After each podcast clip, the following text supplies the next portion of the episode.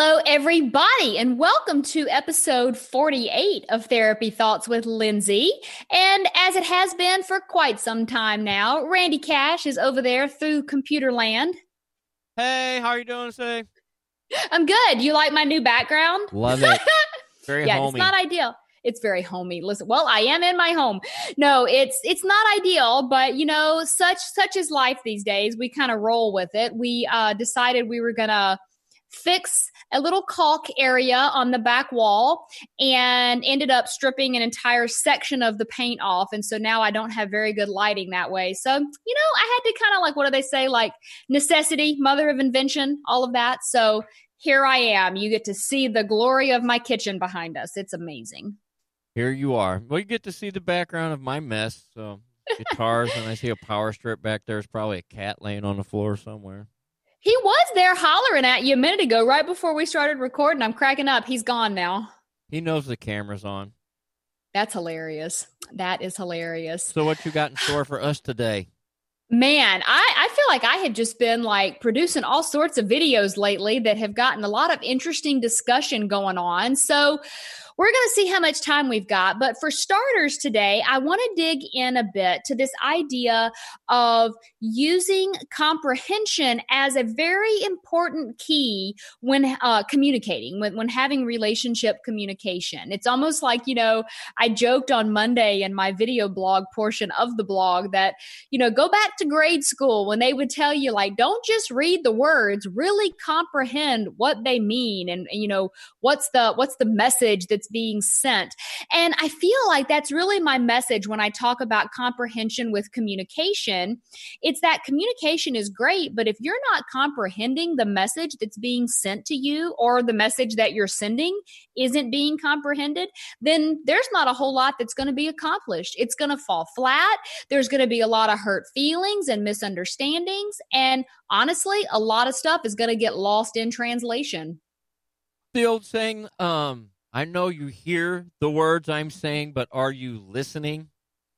Yes, yes. I mean, I know I talk a lot about active listening, and that's a huge component of comprehension, but it's not just about actively listening so that you can like parrot the words back at someone else, but it is about actually saying, okay, so they said they feel sad. Let me think about that. Let me first clarify that what they are intending for me to get from this message is that they feel sad. Okay, is there more to it than that? Can I comprehend reasons they may feel sad? Can I understand where they're coming from? And if I don't understand those things, rather than just going, oh, well, you know, whatever it is, what it is, actually sticking with the point and clarifying for, you know, more efficient and effective comprehension. I am so guilty over the course of my life of having been in the midst of a conversation with my significant other, and I found myself going, huh? When she stopped speaking. Well, but I've learned huh is better than ignoring, I guess, but it still may not be ideal. I think essentially, yeah, it's like you want to be able to, you know, have that back and forth, almost like a ping pong game, right? Like they hit the ball, you receive the ball, you serve the ball back and back and forth and back and forth. And it needs to really be like that. And you can seriously keep that ping pong game going for as long as necessary or as long as both of you continue that pattern of I receive and I give it back. Okay, I receive and I give it back. And I just think that's missing a lot from, you know, communication. And I, I feel like in some regards, the whole concept of assuming or like assuming you know what they mean, that is almost just, you know, like what would the word be? It is just the opposite of comprehending, right? Because when you're assuming things, there's a whole lot that's probably being missed.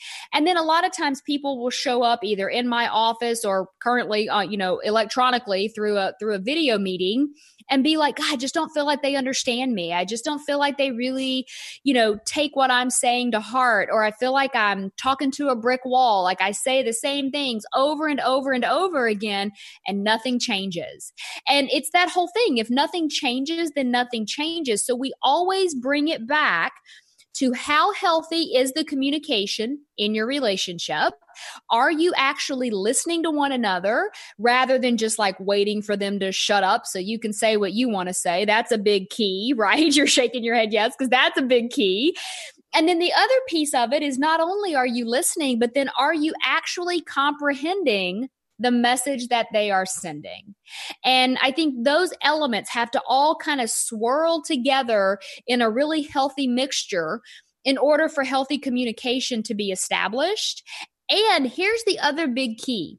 If all you're doing is assuming or like kind of placating by just kind of, uh huh, yeah, uh huh, yeah, and you're not really absorbing it, that's really where a lot of resentment starts to build. And time and time again, I have people that will tell me, you know, I just get so frustrated. I've said the same thing so many times and I don't feel like I'm being heard, like really heard and listened to. And I'm sick of saying the same thing over and over again. In fact, it, it really sucks. And I'm to the point where I'm so resentful, I don't even want to try and have good communication because I'm just over it. Yeah, I was going to say exactly what you were saying. People, a lot of times, not everybody, but they're always they give that they're just waiting for you to shut up so they can say mm-hmm. the things that they want to say. But maybe I personally take a second when I'm speaking to somebody and mm-hmm. I just let it got to let it sit in for a minute, you know, and it might mm-hmm. things might spark another direction in the conversation that you would want to go, you know, you would not mm-hmm. have normally thought of. Yeah, and it's funny. I have to I have to give you credit for that and then also tell you about when I first experienced it cuz we've been friends now for what? Like man, it's been almost 7 years. That's crazy to think. Yeah. But regardless of that, I remember early on we would be having conversations and there were times that I would stop talking and you wouldn't say anything. And I'd be like, what's wrong? You're like, nothing, dude. I'm just, I'm just listening. I'm just like taking it in. And I'd be like, oh, I'm not you. That's weird. Why are you doing that? Like, who does that? Nobody does that. Like, it was just really weird to have it like reciprocated because so many, you know, conversations I have in my life, you do feel like you're competing to talk or you feel like, you know, you're talking over each other. And this was actually pretty early on in me realizing that my my specialty area really is working with communication and and you know yes relationships but specifically communication and how all of it sort of ties together. I was still sort of figuring out a lot of my you know kind of niche areas. Niche? Niche? Niches whatever you call them you know what i'm trying to say. But yeah so it was it was really funny though because you would you would just kind of like you kind of sit there and look at me. I'd be like what? Do I have something coming out of my nose? Why is he looking at me like that? And then you'd be like, no, I'm just making sure you're done talking. I'm like, wow, that's amazing, you know? And it is, it, it's a very like awesome trait to have. But I also think that even if you're listening to this and you're like, wow, I, I don't do that, it's possible to learn how to do it. I like to ask my clients to try and figure out like a speed bump they can put in their brain. So, you know, like if you drive over a speed bump when you're driving through a parking lot, what does it make you do? Makes you slow down, right? So, how can we set up the same idea, but from a mental perspective, so that if you find yourself barreling down a path and just wanting to say what you want to say, how can we help you sort of slow your roll? How can we help you uh-huh. slow that down just a little bit so that it's not just you barreling over somebody and, you know, dominating the conversation? or interrupting a lot. And if you do interrupt, that you catch yourself and you go, Oh, I'm sorry. You know what? Let me let me take a step back. You were talking, it triggered a thought. I probably shouldn't have said that right at that moment, but you know, I did. So let's just backtrack some. I think having awareness of it and being willing to acknowledge it, that's also a huge part of this whole thing. It took me a long time to do what you thank you for the kind words by the way to be able to do that uh-huh. you know i mean it was a long uh, my early 40s and i I've got I got to a point where I it, it took a second, like I said, to soak in, and it would take your your my thinking to a different place, and I really mm-hmm. want to, as best I can, understand where the other person's coming from when I'm having a conversation with them. You know, mm-hmm. takes a second yeah. sometimes to kick in. It does. It's that whole empathy thing also, I think, of being like, well, man, I don't I don't like it when somebody interrupts me and just starts talking over me. So I need to learn how to slow that down, not just because I want to treat them that way, but I also want that to be reciprocated when, you know, the roles are reversed. And I think it's also about, you know, making sure that that resentment doesn't have a chance to build. Because, boy, when I tell you resentment is some kind of dangerous, powerful fuel, I, I am not not making that up. It really, really is. Now, I don't want to be like all doom and gloom and make it seem like there's never a way to overcome it. But man, if you can avoid building resentment in your relationship, it's just going to be a better serve for everybody, right? Everybody is going to get more from it. And there's going to be a lot less backtracking and resetting that's going to be needed. Yeah. Um, I've never rebounded from resentment personally in any of Really? my relationships that I can think of. Yeah, I'm Mhm. saying no. So let's try to avoid Yeah. that at all cost. yes, it's pretty toxic, you know. And if you want to think through the the steps, it's sort of like annoyance and frustration leads to resentment, which starts to lead to bitterness. And once we get to that point of bitterness, it gets harder and harder and harder to reverse those effects.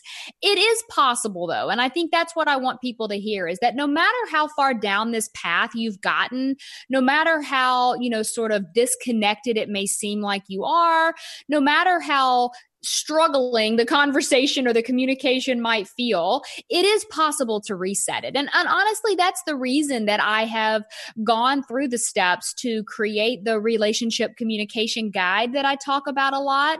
That's not me just trying to push something on people. I really do feel like I've taken what I've learned from relationship communication and put it into a five page guide that you can start using. And heck, you could print out multiple, multiple copies of it if you want to, because there's some brainstorming sheets where you can really start to brainstorm. What are your ideas? What are the things you're feeling? What are you needing? What are you wanting?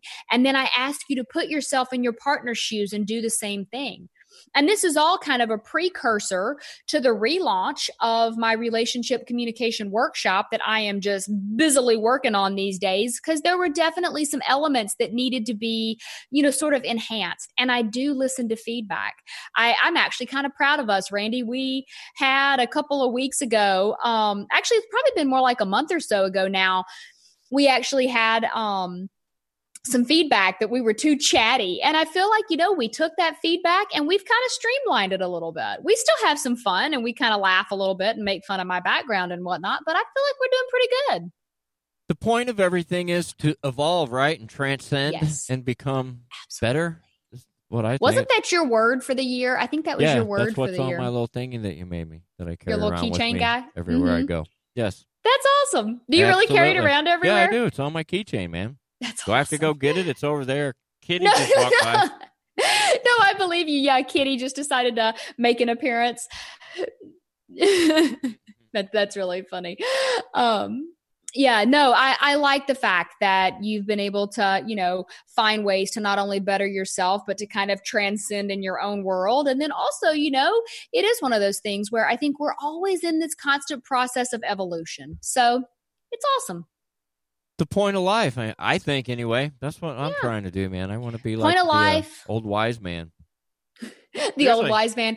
It's also something too. If you are willing to do so, you can use past relationship experience as a mirror to learn more about yourself. And if you can use those experiences to not only better yourself, but to better future relationships, then I also think you're giving yourself sort of a, you know, a step in the right direction. And if you're saying, wow, I don't really want to end the relationship I'm in, but I would like to be able to reset it, that's also possible. So today is all about just looking at the possibilities and kind of hammering home that idea that communication and comprehension of that communication is the key.